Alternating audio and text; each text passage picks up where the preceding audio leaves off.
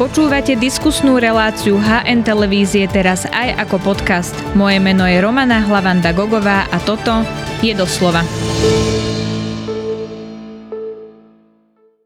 Poslanci sa obávajú, či štát dokáže postaviť nemocnicu Rásochy, v akom stave je projekt a darí sa zničiť sklz. To sa budem pýtať šéfky sekcie plánu obnovy na úrade vlády. Livi Vašakovej, vítajte v relácii doslova. Dobrý deň, prajem.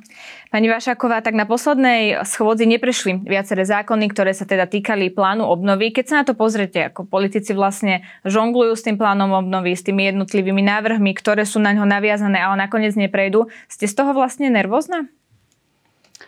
Určite nie sme nadšení zo súčasnej situácie, keď e, niektoré kľúčové zákony neprešli ani prvým čítaním v Národnej rade. Pre nás je teraz e, mimoriadne dôležitý školský zákon, ktorý prešiel prvým čítaním a na majovej schôdze by mal byť schválený v druhom a treťom čítaní. Tento zákon nám plní dva milníky v tretej žerosti o platbu a jeden vo štvrtej žerosti o platbu, takže tento zákon je pre nás úplne kľúčový. Mm-hmm. Viem, že sa hľadajú nejaké riešenia, aby sa vlastne tie ustanovenia, ktoré potrebujeme na plán obnovy, dali dostať aj do iných zákonov. Zároveň vlastne rokujeme aj s Európskou komisiou o prípadnej výmene nejakého zákona za iný, ktorý už máme splnený. Uh-huh, čiže bude sa to robiť aj prílepkami práve preto, že niečo neprešlo, je tam tá polročná lehota, tak to budeme musieť dostať do iného zákonu? Toto bude to, ako to bude vyzerať v Národnej rade? Nemyslím si, že ide o nejaký veľký počet prípadov, ale áno, budú aj také prípady. Uh-huh. Z ministerstva zdravotníctva teraz odchádza štátna tajomnička Lenka Dunajová Družkovská. Ona teda uh, odchádza po tom, čo odišiel aj minister zdravotníctva Vladimír Lengvarský. Okrem toho skončil aj poradca tohto ministra, bývalý šéf služobného úradu Peter Ferienčík a okrem toho odišiel aj Jan Krajčík, ktorý bol teda, alebo teda viedol sekciu implementácie plánu obnovy. Uh, keď sú takéto veľké pohyby na rezorte, máme sa obávať, že tam budú ešte väčšie sklzy, keď odchádzajú vlastne kľúčoví ľudia z vedenia? Stabilita je určite dobrá a takisto by som povedala taká akoby kontinuálna príprava toho plánu je určite nevyhnutnosť na to, aby sme dospeli k nejakým výsledkom. Na druhej strane k rezortu zdravotníctva sme mali viacero výhrad. Zaviedli sme na ako prvom rezorte zvýšený dohľad, to bolo takto pred rokom, kde naozaj aj vďaka zvýšenému monitoringu z našej strany sa podarilo vyhlásiť napríklad relatívne vysoký počet víziev počas leta. Mm-hmm. Avšak nedalo sa vyriešiť e, úplne všetko a niektoré veci na tom e, rezorte v podstate sme spísali aj do tzv. krízových opatrení, ktoré potom boli následne schválené na vláde. Takže určite by som nevynímala tú situáciu aj pred odchodom týchto ľudí ako bezproblémovú na rezorte. A práve teraz máme pocit, že niektoré kroky nového manažmentu tak vedú k tomu, že sa veci zdynamizovali uh-huh. a niektoré veci sa nám aj podarilo vyriešiť. Veď ja sa budem na to pýtať aj detálnejšie, ale to, čo hovorí štátna tajomnička pri odchode, je, ja zacitujem, môj krok mi umožní slobodne realizovať ďalšie kroky a povinnosti vyplývajúce zo zákona v súvislosti so zisteniami, ktoré som získala, nikdy som nebola a dodnes nie som ochotná pre dosiahnutie väčšieho dobra akceptovať menšie zlo. Tieto je slova súvisia s plánom obnovy alebo neviete, o čom hovorím? Neviem, ja podľa mňa asi potrebné sa skôr s ňou spojiť. To samozrejme, ja len či nemáte bližšie informácie, lebo e, aj Vladimír Lengvarský, keď odchádzal z rezortu, tak mal také vyjadrenia, tak preto sa pýtam, či to uh, nejako nesúvisí, čiže máme byť pokojní, že tieto odchody ne, nebudú nejak, uh, nebude to ohrozovať napredovanie v prípade plánu obnovy. My na Národnej implementačnej a koordinačnej autorite tak monitorujeme, akým spôsobom sa podarí plniť milníky a ciele. Robíme to v časovom predstihu, takže častokrát vlastne aj na našich semaforoch vidno, že veci svietia na červeno a napriek tomu sa nám to potom podarí dosiahnuť. Je to práve z toho dôvodu, aby sme vedeli reagovať v čase, keď je ešte možná zmena. V prípade rezortu zdravotníctva, tak ako som aj spomínala, sa podarilo viacero veci vyriešiť, hlavne v oblasti záchrannej zdravotnej služby, tak sa legislatíva nastavila tak, aby nám to plnilo milník, ktorý máme v štvrtej žiadosti o platbu. Táto legislatíva už bola schválená na vláde a ide teraz do prvého čítania v Národnej rade v máji. Takisto vlastne sme urobili audit toho, v akom stave sa nachádza investícia do vozidiel záchrannej zdravotnej služby, teda do mm-hmm. sanitiek, kde v podstate ten časový horizont horizont už neumožňuje túto investíciu realizovať, tak práve preto je dobre vedieť, že tieto peniaze vieme alokovať niekde inde a pri revízii, ktorú musíme rokovať s Európskou komisiou, sme to tu už aj zohľadnili. Tak viete povedať, kde tie peniaze teda budú smerovať? Tieto peniaze sme posunuli na nemocnice. Mhm, čiže budú využité tam. Keď odchádzal minister zdravotníctva Vladimír Lengavársky, tak to bolo v čase, keď on bol kritizovaný za plán obnovy, za to pomalé napredovanie. Môžeme povedať, že sa niečo zmenilo príchodom pána Palkoviča, teda štátneho tajomníka, aj keď premiér hovorí, že de facto ministra zdravotníctva? Tak ako som spomínala, že máme pocit, že mnoho vecí sa podarilo zdynamizovať, určite v tej oblasti záchrannej zdravotnej služby.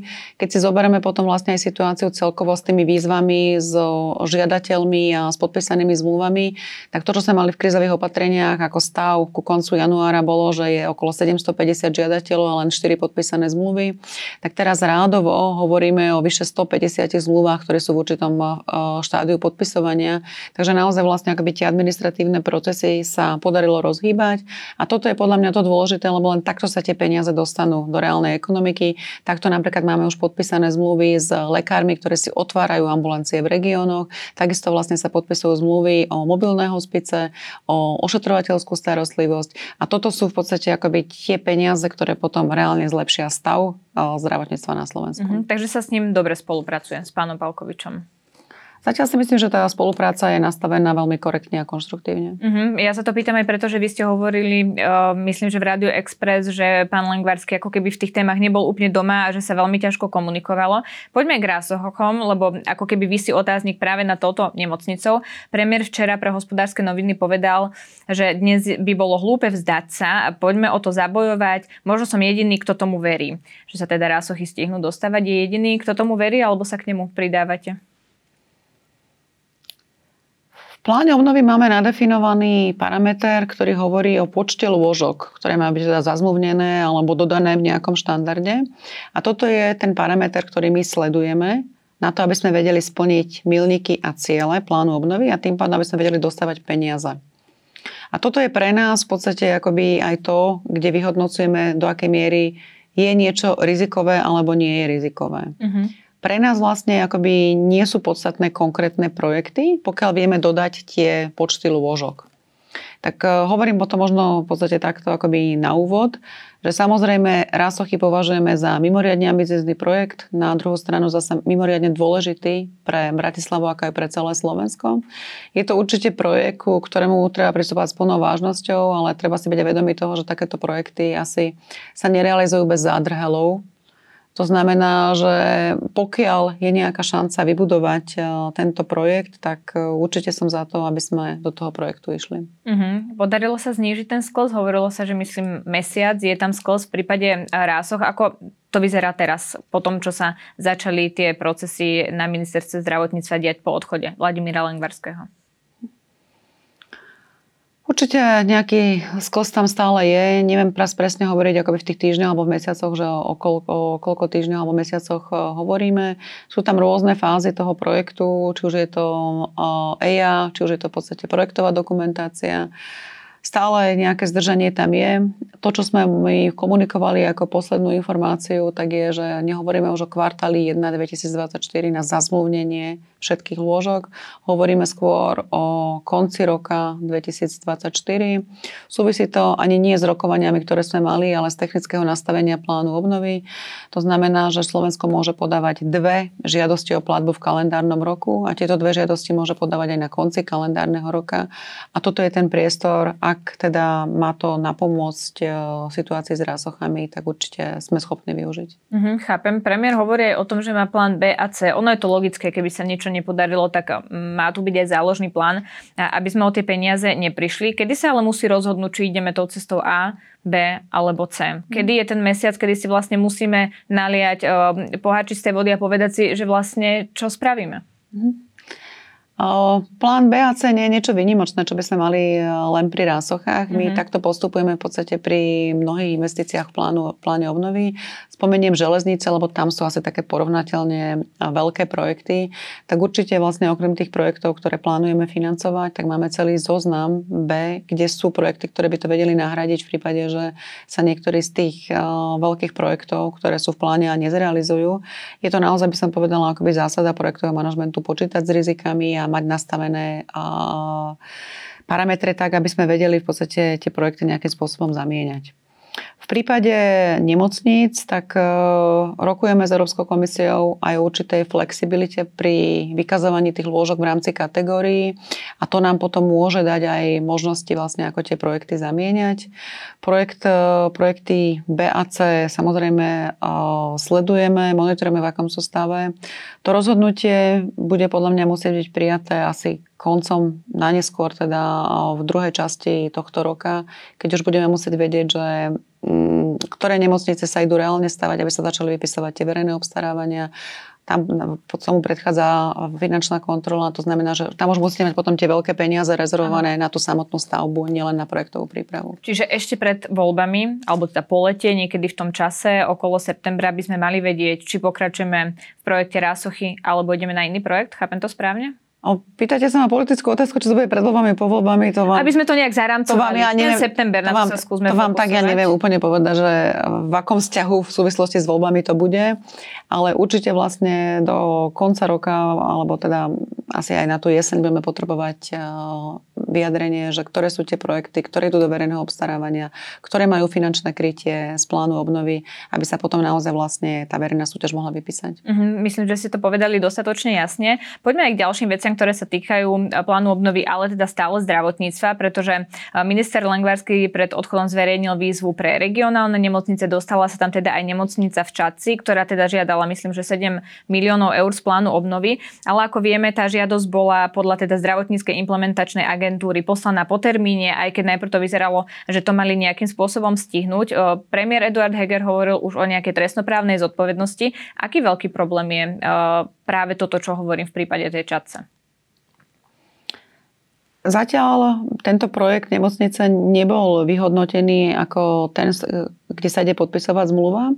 To znamená, že pre plán obnovy momentálne je to projekt vo fáze šetrenia, nie je teda zaradený a pre nás to teda nepredstavuje nejaký problém. Čiže nepodpísali sa zmluvy, tak to nepredstavuje tak, problém. Ako náhle samozrejme tento projekt by bol zaradený, tak uh, bude musieť byť v takom stave, aby vedel prejsť európskym auditom. Práve preto vlastne sme aj chceli, aby sa prešetril ten postup v súvislosti so zverejnením alebo s predčasným zverejnením zo strany bývalého ministra Lengvarského, aby sme mali istotu, že naozaj vlastne výberový proces bol transparentný a nediskriminačný a prejde európskym auditom. Mhm, vy ste mali nejaké podozrenie alebo prečo ste chceli, aby prišiel ten audit? My sme mali dohodnuté stretnutie s kolegami z rezortu zdravotníctva, kde sme práve mali prechádzať e, celú túto súťaž. A toto stretnutie bolo naplánované na ďalší týždeň, to znamená e, týždeň potom, ako bol zverejnený ten zoznam. Takže pre nás bol akoby ten krok v tohto dôvodu nepochopiteľný. Mm-hmm, že to vlastne minister spravil predčasne, ako ste vy boli mm. dohodnutí, že tie kroky budú postupne uh, vlastne pokračovať. Aký veľký by to problém bol, keby sme to nezachytili a potom príde vlastne k tomu, že by to neprešlo európskym auditom a tam by sa zistilo uh, presne to, že tá žiadosť bola daná po termíne, čo by vlastne Slovensku hrozilo. A pýtam sa to aj v súvislosti s tým, že je tu veľa projektov, môžu sa ocitnúť nejaké chyby, môžu byť nejaké otázniky, čiže čo sa deje potom? My už v podstate teraz podliehame veľmi prísnemu auditu, či už je to národný audit a takisto mali sme tu na prvú žiadosť o platbu európsky audit. Takže vlastne všetky tie postupy sú preverované auditormi, takže nemôžeme si dovoliť, aby tam boli nezrovnalosti, lebo potom naozaj, pokiaľ by neboli dodržané zásady zdravého finančného manažmentu, tak môže dojsť aj k požiadavke Európskej komisie na vrátenie peniazy. Celej sumy, alebo teda celého balíka, alebo tej jednotlivej platby? Neviem úplne konkretizovať, o aké čiastky by sa jednalo. Takisto by mohli byť aj pozastavené ďalšie platby, ak by naozaj zistili, že sa tu dejú nekalé veci a nie všetko v podstate akoby sedí s tým, ako my deklarujeme. Uh-huh. Keď hovorí premiér o trestnoprávnej zodpovednosti, vy máte nejaké bližšie informácie, čoho sa to môže týkať? Či ide o nejakých konkrétnych ľudí, či v tomto vlastne Myslím, vieme, myslím si, že sa to týka toho projektu Nemocnice v Čaci, ale nemám bližšie informácie ohľadom konkrétnych osôb. Uh-huh. Posuňme sa trošku ďalej. Um, ako vlastne sa pozeráte na to, na, na celý ten plán obnovy z pohľadu inflácie a z pohľadu toho, že sa nám trochu zmenila doba v čase, mm-hmm. keď sme si tie jednotlivé veci nastavovali? Aký problém nám vlastne robí to, že sa predražujú veci, materiály sú drahšie, vlastne každá jedna tá vec, ktorá sa bude vykonávať, keď ideme napríklad niečo stavať, je drahšia. Ako na to vlastne reflektujeme? Toto je veľmi vážny problém. My sme si ho uvedomili takto pred rokom. Kde sme vlastne zistili, že inflácia ide raketovo hore a takisto ceny stavebných materiálov, ceny stavebných prác sa výrazne zvyšujú. Tým, že plán obnovy funguje vlastne akoby ex ante nastavením až do konca roka 2026 na základe cien z roku 2020, možno začiatku roka 2021, tak toto bol pre nás e, zásadný problém.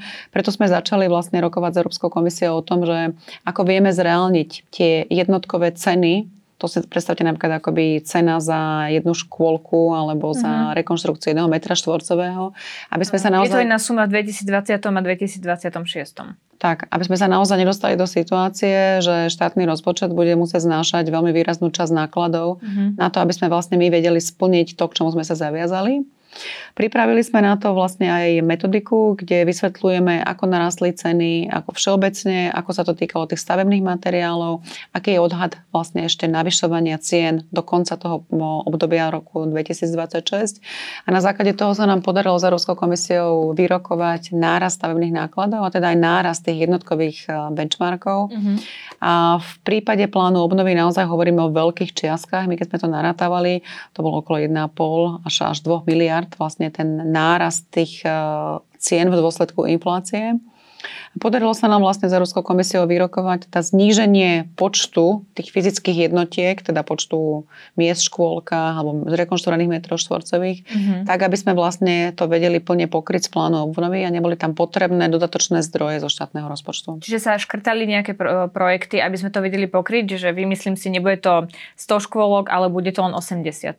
Tak, takýmto tak. nejakým spôsobom. Mm-hmm. Toto už je vyrokované, alebo je to ešte niečo, čo je vlastne e, v procese toho rokovania? Že už vieme, ako to bude fixne?